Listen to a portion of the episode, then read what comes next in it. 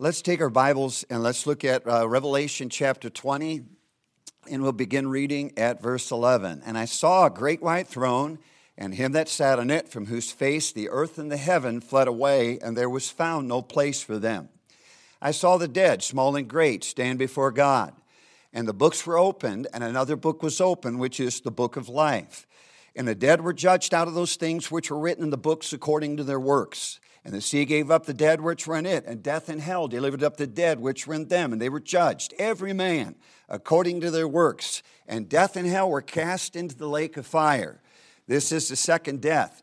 And whosoever was not found written in the book of life was cast into the lake of fire. Our Heavenly Father, we ask for you to use the message today in our hearts and stir us on to the service that we've enlisted to do. In Christ's name we pray, amen. Thank you, and you can be seated. The pit is prepared, the fire is made ready, the furnace is now hot, ready to receive them. The flames do now rage and glow. The glittering sword is wet and held over them. O sinner, consider the fearful danger you are in. Now, these are the words of the preacher Jonathan Edwards when he preached his sermon, Sinners in the Hands of an Angry God. Have you heard that one? Of course you have. Now, he was a warrior for the gospel, and he went after it. He fasted and he prayed and then he preached, and God used him because he was focused on that task. He was a warrior for God. And in his generation, God used him, and what a wonderful way to snatch souls from burning in hell. By the gospel of Jesus Christ, the salvation that comes through faith in Christ. In my devotions this morning, I was reading about the book of Numbers, and what's in the book of Numbers but a bunch of numbers, right? But anyway, in the book of Numbers, it talks about how by their generations they were numbered, and after their families, and by the house of their fathers, and then it said according to their names. And there were soldiers that would fight for the kingdom of God, for the people of God. And there were 603,550 of them, as a matter of fact. Now, they were numbered in their generations. They were numbered by their name, even counted individually. 605,000 plus soldiers.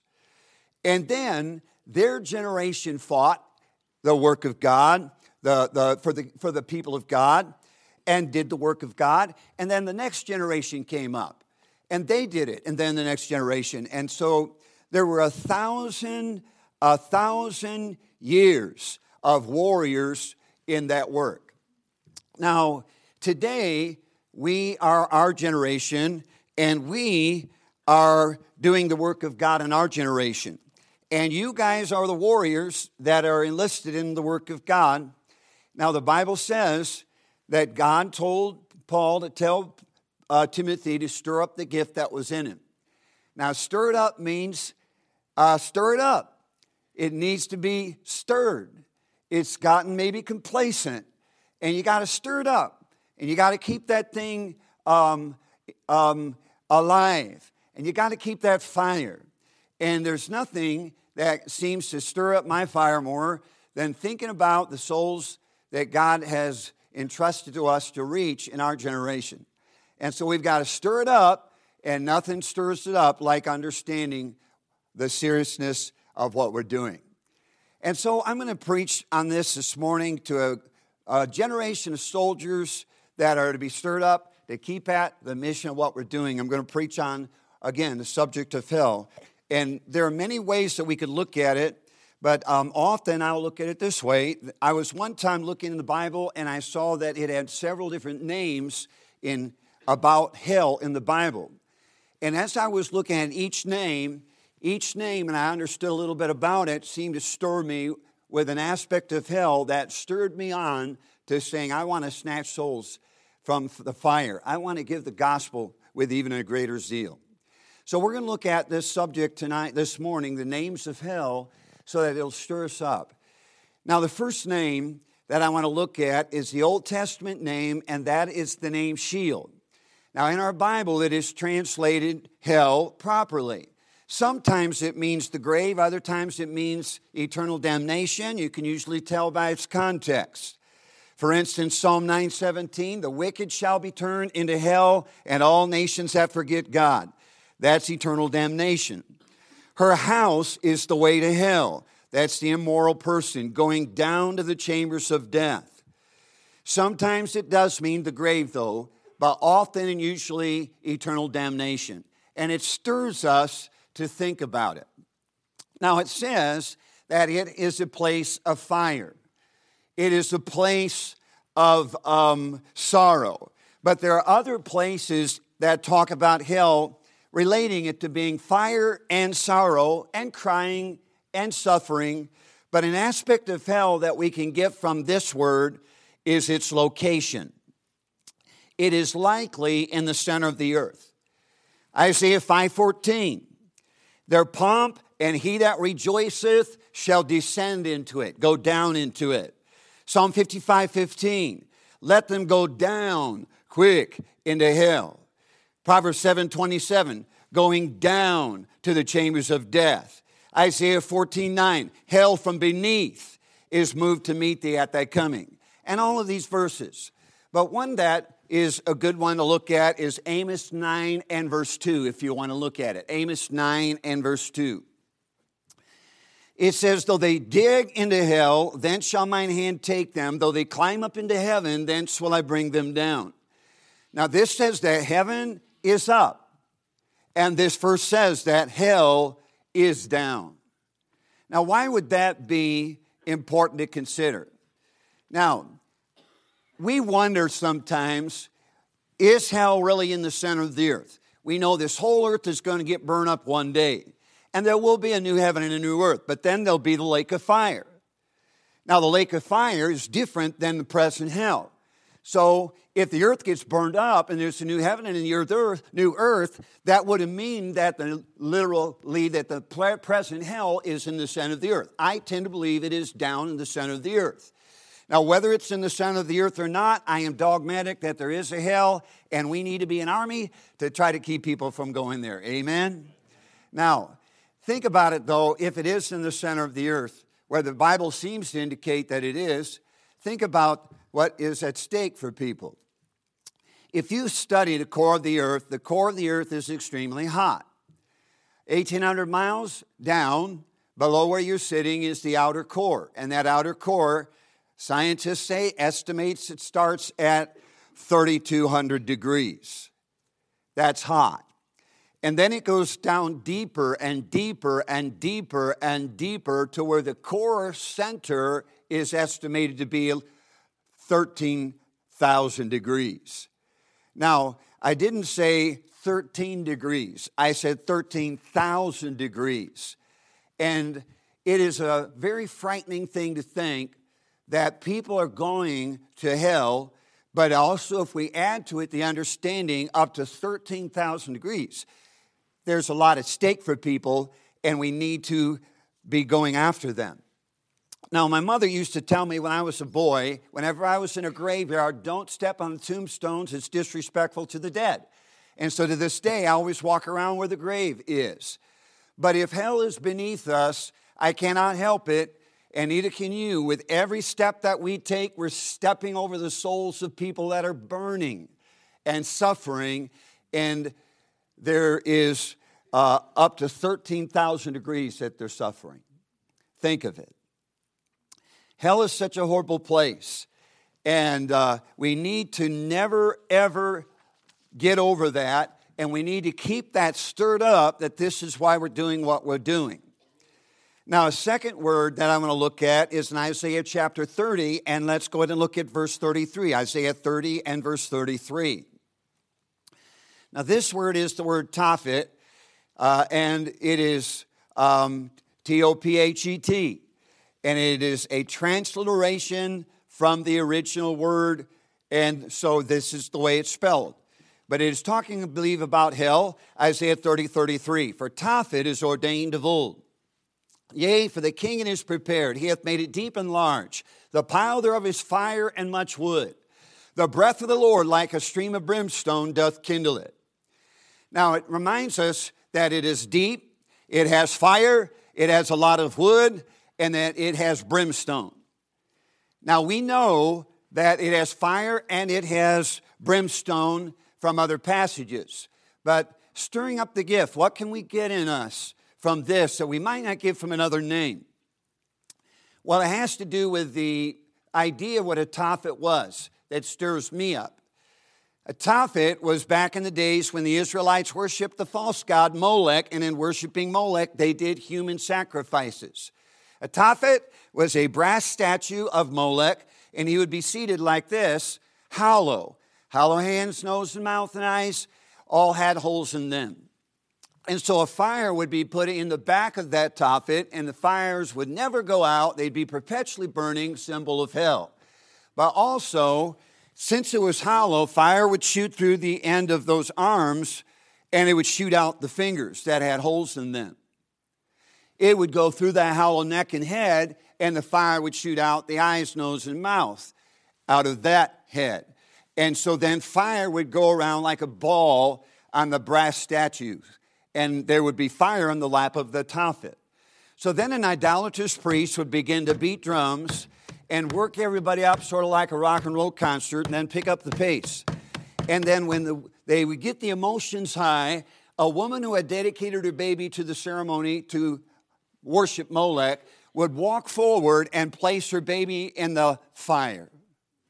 And then the baby would scream, and then the baby would burn. And then they would continue to beat the drums because they didn't want to hear the sound of the baby screaming. Horrible thing. But God chose the word Tophet, and it stirs up my heart. And it can stir up our heart to be in the war, to be at the war of trying to work to save the people that we're trying to rescue. And that is the souls of these people going to this place. Now, what we're trying to do is look at a unique part of hell from each word, and it stirs us up. So one thing you can think about with Tophet is there definitely will be screams. Now, we've heard screams that have affected us. I remember working as an emergency medical technician. I never got to the position, but I took the training. And part of my training, they brought me to the Greenville Memorial Emergency Room, brought in a man with a knife fight. And he was stabbed in his skull, stabbed in his back. You could put two fingers in the hole in his back, he'd go right into his lung. Had to cut the side of his chest open to put a 4-inch tube in to drain the chest cavity that was filling up with fluid. I didn't, the doctor did, but I was there. And so here we're doing all this, and I'm handling all of this. But then another ambulance brought in a woman with a broken hip, and she was not going to die, so they just put her right next to us, put a curtain between us so we could not see, she could not see all the cutting. And they figured they would go back to help her later after this life and death situation was dealt with. So anyway, here we go back, everybody trying to help this one who's about to die, and this lady over here is screaming, "Help me, help me, help me, I'm in pain." And her screams sent chills up and down my spine. Now, people in hell will be hearing these screams. And it will not be a wonderful thing. It will be adding to people's torment. Now, as you consider that it is the beating of the drums associated with Tophet, add this to us, consider this. Not only, if God used the word Tophet, could it mean that there are a lot of screams, but it could be pounding sounds. Now, the earth is constantly moving, and as it's moving, then the liquid metal inside the core of the earth, I don't know, I just think in my mind maybe, could be forming waves. And if it would form waves, then it would lap over. It could give the sound of a pound. The earth is made of rock and water. It's constantly shifting. And when rock shifts against rock, it makes sound. It travels toward the center of the earth. I know that there will be sounds that will be very eerie. Now, just imagine being in 13,000 degrees, and in that you think about the burning, but imagine hearing the pounding as well, and sounds that add to your anxiety. I was in Haiti many times, and I have often heard the voodoo drums, and after a while they'll get in your head. But then you hear the pounding, but then on top of that, you hear screams. You hear, oh, oh, oh, oh, oh, oh, oh, oh. And the screams get louder as more people die and go to hell. We need to stir up the gift that is in us. And things like this just stir us up, saying we have to do what we're doing. Now, that's a little bit awkward, but I know. But it's also very awkward for the evangelist. But I do believe that we're not exaggerating how serious this thing is. Now take your Bibles and let's look in our scriptures at another word, Gehenna, and that's in Mark chapter 9. Mark chapter 9. When I was a boy, I was a college student. I was going soul winning with Joe Ruff. And Joe Ruff and I were getting our bikes, and we'd drive out on our bikes to downtown Greenville, and some of you need to do this. Get on a bike and go downtown Shelby. If you don't have a bike, steal one.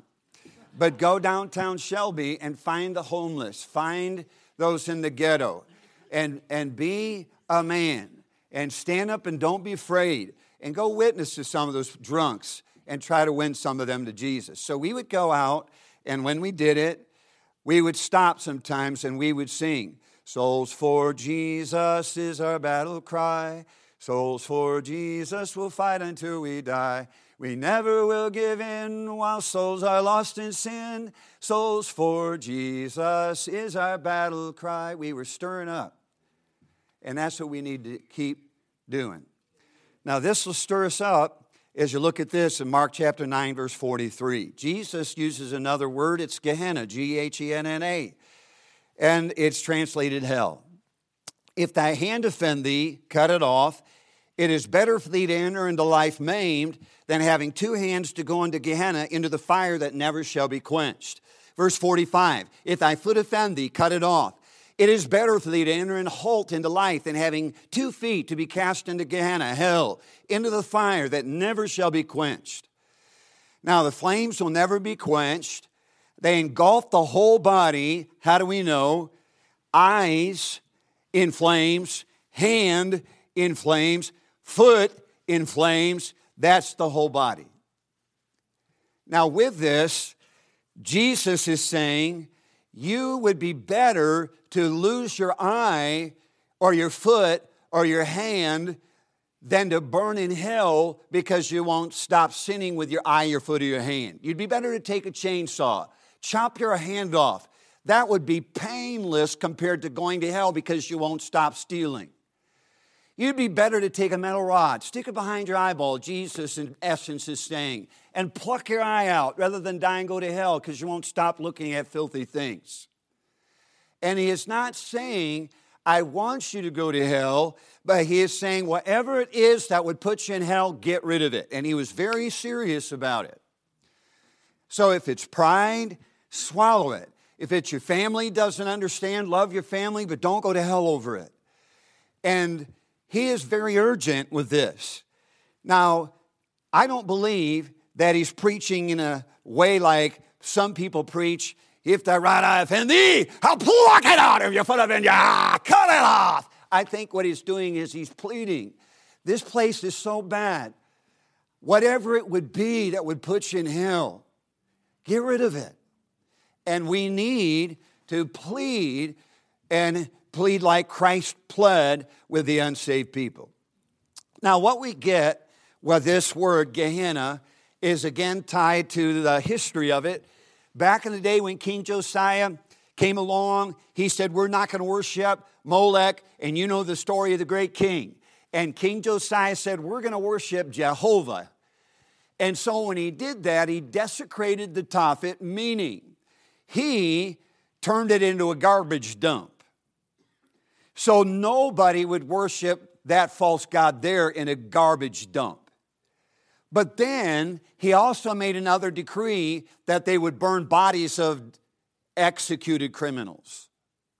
Now, I don't believe that that's an accident. I think that God is making a statement They did not burn bodies of people that died of natural causes, people that died from cancer, people that died from some accident, but only bodies of executed criminals. He was desecrating it. He was making it as horrible place as it could be, as a defiled place as it could be, so that people would never, ever want to go back and do this idol worship again. But with the picture, what's our lesson? If it's a picture of hell, then it means that criminals go there. But then we need to understand then the definition of a criminal. Now, most of us think that there are bad people that if they don't get saved, they're going to go to hell. There are less bad people, well, they still are going to go to hell. But then there are some people that aren't that bad, and we say, are they really going to go to hell? Now, how many of you would agree that you have sinned before? If you have sinned before, would you raise your hand? If you are not raising your hand, all I have to do is ask your roommate, and your roommate will tell me you have sinned before. But now, all of us have sinned, and all of us then are guilty of what? Crimes in God's court. Would we agree? Now, even the people that you look at that are good in the eyes of man, you can lose your burden and not be stirred up to think, well, I really need to go after them and still get them to see. Get their eyes open. Pray that God will open their eyes. I still need to go after those good people in the community because they are also guilty of crimes in God's court. And if we don't understand that these people, even the good people that go to good churches, quote unquote, that say be good to your neighbor and be good to your wife and all of this and take good care of your children, they're teaching good things and they're being good compared to many others, they're still criminals worthy of death by lake of fire. And you and I were worthy of death by lake of fire. Am I right? And so we have been rescued because there was a warrior that did fight the battle. Jonathan Edwards. The pit is prepared. The fire is made ready. The flames do now rage and glow. O sinner, consider the fearful danger you are in. And he did his job. And when he did, that warning led to the salvation experience of many people. Why? He fought the battle. He stirred it up. He spent 3 days fasting and praying before he ever got behind that pulpit, right? What do you think he was doing? Stirring it up, but also praying for the power of God. So, we have to understand that everybody is in need of salvation, and we need to be very aware of our job as soldiers for Christ. I may never march in the infantry, ride in the cavalry, shoot the artillery. I may never zoom over the enemy, but I'm in the Lord's army. Souls for Jesus is our battle cry. We'll fight until we die. We never will give in. While souls are lost in sin, there was a generation. How many do you have in this generation? 608, 605,000. And then there were 1,000 years after that of another generation and another generation and their generation now. Jonathan Edwards had his generation, and you know this, and you're stirred by this constantly, but keep it stirred up in you. This is our turn. And let's do it. And let's keep stirred up to the mission. Now take your Bibles and turn to Revelation chapter 9. Revelation chapter 9.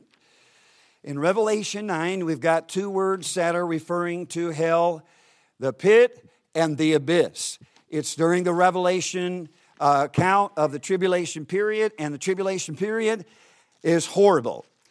But during the tribulation, God opens up the bottomless pit and he vomits up these demonic beasts that have the face of a man, hair like a woman, teeth like a lion, iron chest, tail like a scorpion. And they latch onto people and they sting them. And the pain is the pain of a scorpion sting. Now look at Revelation chapter 9 and verse 1. Two words on the subject of hell, I think.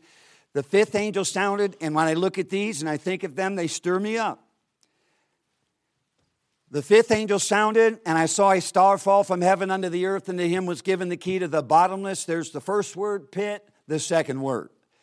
Now, the first word, bottomless, is the word abyss, A-B-Y-S-S, and it means boundless. And meaning you could go up, you could go down, you could go over, but you never get out of it. But translated bottomless is accurate. And it's the idea you would fall, and you would fall, and you would fall, and you would never stop falling. Now, when I was a boy, I used to have a lot of nightmares. One of my nightmares was there was this woman who was a beautiful lady, 26 years old, and I was only 12, and we were madly in love. But anyway, she would meet me for about 7 days in a row. I had this dream. And she would meet me the same place. We would meet on top of a roof. I don't know why, but we did. And we would walk around just back and forth on that roof, and we would talk. And it was so wonderful. And then when she would go away, then she would come back in a limousine. And when she'd pull up in a black limousine, it happened every time in that dream. She would get out, she'd be walking toward me going like this, and I'd be going like this. And then the driver was a bad guy who would get out and he'd open up the trunk and he'd pull out a shovel and he'd walk up behind her, was going to hit her on the head. So I'd start running in slow motion saying, "No, run!" And then he would hit her on the head and she'd drop to the ground and she would die. I need a psychiatrist.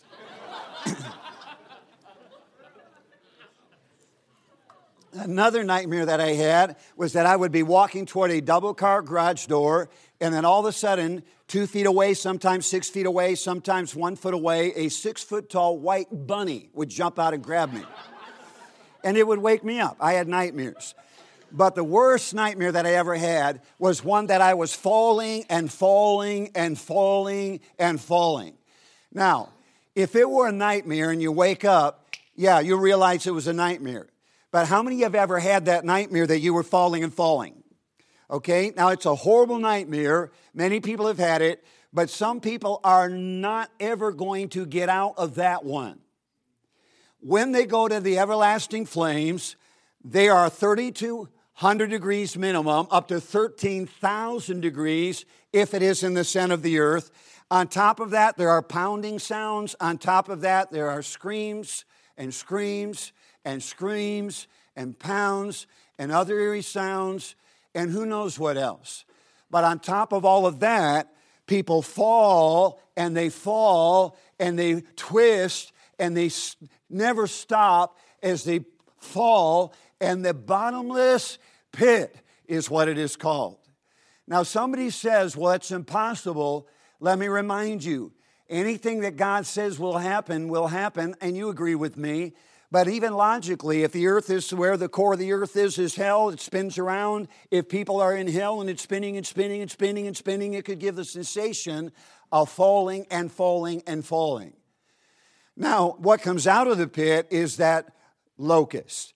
Verse 3, there came out of the smoke locust upon the earth, and unto them was they never hurt any grass of the earth, neither any green thing, neither any tree, but only those men which have the seal of God on their foreheads. To them it was given that they should not kill them, but that they should be what?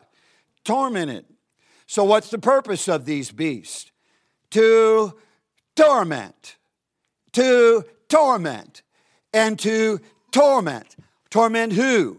As many as they can possibly torment and latch on to in the tribulation period. Now, what is their torment? Their torment was as a torment of a scorpion when he striketh a man. Now, as they latch on, as they sting them, I don't know how it gets in there, some venom, something happens where this horrible burning, and this horrible burning, not just on the outside, but now on the inside, this horrible stinging. Ever been stung by a little tiny wasp? How about being stung by a very large demon? How about being stung to the point that as the wasp sting lasts about a few minutes, the torment from the demon sting lasts 5 months. How about getting stung to the point that it lasts for 5 months and it's more than one sting and it's perhaps more than one locust? And when we consider that these things are said to come out of the bottomless pit, folks, they have to be there before they can come out of there. And so we are in the Lord's army, and we need to stir up the gift. I'll guarantee you, when you go to Israel and you go up to Masada and you stand there and the people that are in charge of those armies say to them, never forget. What don't you forget? Right here on Masada, it was surrounded by our enemies. And it was so bad, they killed so many people in 70 AD. All of our loved ones and relatives and forefathers and ancestors were killed. A few remained here for a while. And because of what happened, they all then went on to death. And all the rest were led off captivity. And you know what those soldiers do? They stand there as their leaders tell them, never forget. Why? They're stirring up. Don't forget, so you don't get complacent. Stir it up. And so what we're doing today is stirring it up. We've got to keep it stirred up. Keep it stirred up. And it's our responsibility to keep our hearts stirred up. God didn't say to Timothy through the Apostle Paul, I'm going to stir you up. No, it was command. Stir it up, Timothy, yourself. Keep it alive. Keep focused on this thing. And that's what I do. When I need to get stirred up, sometimes I'll look at this subject. Now let's take our Bibles and let's go back to where we started. And let's go back to Revelation chapter 20 where we will end. Revelation 20 where we will end. The great white throne judgment for every unsaved person. They stand before and they are judged out of the books to determine the degree of punishment that they'll face in the final hell, the lake of fire. What a horrible thing. The lake of fire. Why does it use that name? The lake of fire. Why doesn't it just say in hell? Because hell and the lake of fire are two different places. They're two different places. You may know that already. But notice verse 14. And death and hell were cast into the lake of fire. Hell is cast into the lake of fire. That means that hell and the lake of fire are two different places. Now, the first hell is bad enough that we don't want anyone to go there, right? That's where you can see, hear, feel, taste, smell. That's where they cried and said, Abraham, just a drink of a tip of water to cool my tongue. That's where they fall, and they fall, and they burn, and they're pounding sounds. That's where they scream. You say they scream. Where do we have that in the Bible? He cried, and he said, Father Abraham. So, as we have all this to stir us up, nothing else will stir us up than understanding more that this is forever. This is forever. Now, where will the eternal abode be? It will be in hell. Hell and the lake of fire are different. Hell is the present hell, and this is horrible enough. And then, we also have then at the judgment, after that judgment, there are degrees of punishment in the final hell, the lake of fire. After thy hardness and impenitent heart treasureth up to thyself wrath against the day of wrath. And so it will be determining the degree of punishment in the final hell, the lake of fire, Romans 2:5. And then they're cast into eternal damnation, the lake of fire, where the smoke of the damned ascendeth forever and ever, and they, the damned, have no rest day nor night. Last night when I was done preaching, a man came up to me and he said, Do you remember when you were here in 2009? I said, yes, I do remember being here.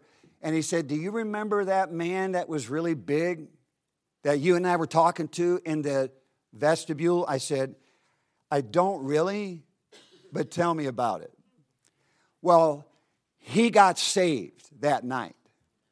And then he said, after he got saved that night, he was so excited. He was a big Marine, got saved, and he just grew like a weed. And then, in a year, he got in a terrible automobile wreck and was paralyzed the rest of his life. And he died about 6 months into that ordeal. But you know what he said to me? Even when he was on that bed where he was paralyzed, and even the 6 months that he was on that bed paralyzed, he was so happy. And he kept talking about how he knew when he died where he was going, and he was now at total peace, and it was because he got saved, he got discipled, and when death came, he had no fear. And why? Because he had a soldier get him to church. He had a soldier pastor a church. He had a soldier preach a revival meeting in a church. And he had other soldiers who influenced him as well. And because of the army and everybody doing what they can, where they can, wherever they could, that man is at peace in heaven today. Now, years ago, and I close with this, I saw a gospel track. I don't remember the words, but I do remember the picture. The artist drew a long, windy road, and it was a picture of life. And on that road, there were thousands of people walking down the road, and then below the cliff, on both sides was the cliff, the artist drew the flames of hell. At the end, he drew the flames of hell. People were walking down that road, and when they were walking down that road, then some would fall off prematurely before they ever got to the end. And that was a picture of people dying in their 20s. And they would fall into the flames. Then a little further down the road, some would fall off to the left or on the right, and that would be in their 30s or 40s. They would fall and then into the flames. And you could see the pictures of people burning, the anguish on their face, in their hands. You could see the intensity of their pain and suffering. And then at the end, one at a time, they drop off and they go into the flames of hell. Every one of them following their suit. Some not even knowing the danger they were in. One was smiling. Some were looking like they didn't know where they were going, but just following the crowd. Others looked very lonely and sad, but still walking off into the flames of hell. And I never will forget how I felt as a little boy when I saw that track. I don't remember the words, but I remember wanting to get in that track and stand in front of that cliff and go, "Stop!" Now, I couldn't do that in that gospel track, but I can do it in real life, and so can we all. We have this mission. We are an army for our generation, and it wasn't just the number of 605,000 that was listed, though they didn't say everybody's name. It did mention each by their name. Each by name, meaning each one in that army was significant to the point that they were counted and they were part of doing this mission in their generation. So it's our turn, and let's be stirred up and stay stirred up and keep ourselves stirred up for this mission. You've got a job to do. Keep your heart stirred up. Don't get cold. You got a job to do. Don't let that fire die. Learn, but keep your heart stirred up while you learn it.